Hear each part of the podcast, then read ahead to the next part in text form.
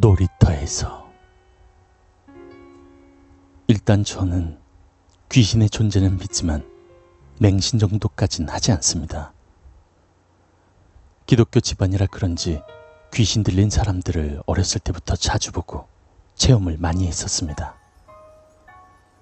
기도원 같은 곳을 가보면 귀신 들린 사람들을 치료도 해주는데 영화 같은 데서 보듯이 분명 여자인데 귀신이 들리면 갑자기 남자 목소리로 변해서 말이 튀어나오고 하는 것들을 많이 목격했던 터라 귀신이 없다고는 생각하지 않습니다. 담력도 좋은 편이라서 새벽에 잠이 안 올 땐 야산에 랜턴 하나 안 들고 이곳저곳 돌아다니기도 하고요. 놀이터나 교회 지하 같은 곳들도 자주 가보곤 합니다. 서두가 길었네요.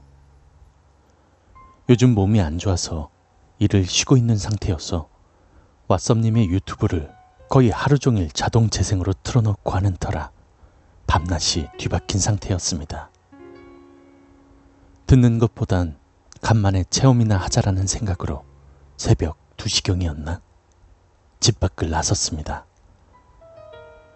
제가 사는 곳은 오래된 아파트 단지라 그런지 가로등도 켜 있는 데보단 켜지지 않은 곳이 많을 정도였습니다. 저희 동네에 종종 심심할 때 가는 놀이터가 하나 있습니다.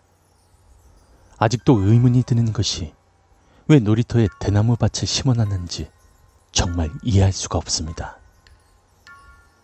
야밤에 가로등불조차 들어오지 않는 그곳에 가면 정말 담력이 센 사람이 아닌 이상 발길조차 가지 않는 외진 놀이터입니다.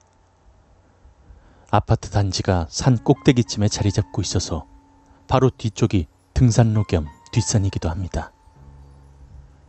그날은 왠지 무언가를 볼 수 있을 것 같은 설레임과 조금의 두근거림을 안고 가로등 불이 하나 없는 대나무 숲 놀이터를 또 가게 되었습니다. 가는 길 역시도 어두컴컴하니 큰 벚꽃나무들이 있어서 가로등 불이 있으나 마나한 상태였고요. 가는 길이 심심하기도 하고 해서 담배 한 대 피면서 걸어가야겠다는 생각에 걸어가면서 불을 붙이는데 짜증나게 자꾸 불이 꺼져버리는 겁니다. 아이씨 라이터도 하나밖에 없는데 씨 부시돌아 나가지 마라 나가지 마라 라고 혼잣말을 하면서 제자리에 서서 신중히 담뱃불에 겨우 불을 붙였습니다. 그 놀이터는 웬만하면 불량 고등학생이나 청소년이 아닌 이상 잘 가는 곳이 아니기 때문에 또 새벽인지라 당연히 아무도 없을 거라고 생각하고 앞으로 걸어가고 있었는데 10미터 정도 앞에서 교복을 입고 가방을 메고 있는 남학생이 걸어오는 것이었습니다. 그냥 아무 생각 없이 또 고삐리가 몰래 담배나 피러 갔다가 오는가 보다 생각하고 아무렇지 않게 걸어가고 있었는데 아차 지금은 새벽 2시였지 순간 등이 오싹하면서 머릿결이 삐쭉 서는 느낌을 받았습니다.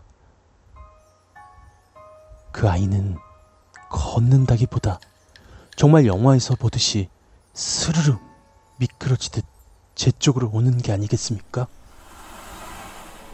하지만 저는 워낙 귀신을 종종 목격했던 터라 귀신이면 뭐 어때 하면서도 그래도 떨리는 건 어쩔 수가 없는 현실이었습니다. 점점 거리가 좁혀지면서 서로 지나가는 순간 교복 입은 아이가 쓱 돌아보며 말을 거는 것이었습니다. 저기, 형, 그쪽으로 가지 마요. 나쁜 애들 있어요. 순간 말을 걸었다는 것도 떨렸지만 귀신이면 대꾸를 하면 안 되는데 나도 모르게 대꾸를 해버렸습니다. 학생 뭐라고? 뒤돌아보니 그 학생은 사라지고 없었습니다. 정말이지 귀신 들린 사람 많이 봤었고 귀신도 종종 보긴 했지만 정말 기절할 정도로 무섭거나 하는 성격이 아닌지라 그냥 가볼까 말까 망설였던 적은 처음이었던 것 같습니다. 나쁜 애들이란 말에 가면 안 되는데 라는 생각과 뭐가 있길래 가지 말라는 거지? 하는 궁금증이 한동안 교차하면서 정말이지 저를 미치게 만들더군요. 그래, 남잔데 까짓거 이런 걸로 쫄면 안 된다. 마음 다짐을 하고는 뚜벅뚜벅 걸어갔습니다. 계단을 오르고 놀이터 공터가 나왔습니다.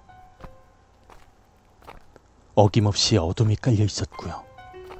낡아 빠진 벤치와 여전히 소름 끼치는 대나무 숲과 낡아서 녹이 쓴 농구 골대가 덩그러니 자리 잡고 있었습니다. 두려웠지만 내심 기대를 안고 갔던 터라 앞에 만난 학생이 귀신인지 사람인지조차 까먹은 상태에서 벤치에 앉아서 또 담배 한 대를 피게 되었습니다. 조금 기다리면 뭔가 나올 것 같은데 나올려나? 하면서 말이죠.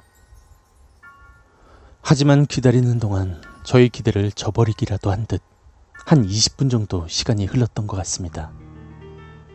정말 조용하리만큼 아무것도 나타나지도 않는 것이었습니다. 에 뭐야 괜히 기대했네. 그냥 집에나 가야겠다. 그러면서 일어나려는 찰나 소름 끼치도록 웃는 소리가 들리는 것이 아니겠습니까? 남자애들 그리고 여자애가 웃는 목소리가 꼭 비웃는 목소리 같이 킥킥거리기도 하고 온몸에 닭살이 돋으면서 그 자리에서 차마 발이 떨어지지 않은 것이었습니다. 정말이지 초능력이 있다면 집으로 바로 순간이동하고 싶은 마음이 굴뚝 같았습니다. 눈에는 안 보이는데 웃는 소리만 들리니 이건 뭐 환장할 노릇이 따로 없더라고요. 잘못 들었나 싶어서 귀도 손가락으로 파보고 눈도 비벼보고 하면서도 여전히 보이는 건 없었습니다. 애써 담담한 목소리로 귀신이면 장난치지 말고 로또 번호 나 불러봐. 그러면서 천천히 집 쪽으로 뒷걸음치듯 천천히 걸어갔습니다. 헌데 또 어디선가 저기 형 절 부르는 듯한 목소리가 들렸습니다. 뒤를 돌아보는 순간 낡아 빠진 농구 골대 위에 남자애가 링에 목이 달린 채 저를 부르고 있었고 그 밑에는 여자의 한 명과 남자의 두 명이 골대에 목이 매달린 애를 쳐다보며 비웃고 있는 게 아니겠습니까? 정말이지 너무 놀라서 미친 듯이 앞만 보고 달렸습니다. 신발이 벗겨진지도 모른 채 죽어라 달리고 또 달렸죠. 경비실이 나오고 정말 안도의 한숨과 떨리는 마음으로 경비실 쪽으로 다가섰는데 경비 아저씨가 저를 보고는 어 무슨 일이야? 괜찮아? 하며 놀란 표정으로 물으셨는데 와, 이 다음이 정말 소름이었습니다. 경비 아저씨의 물음에 저는 대답했죠.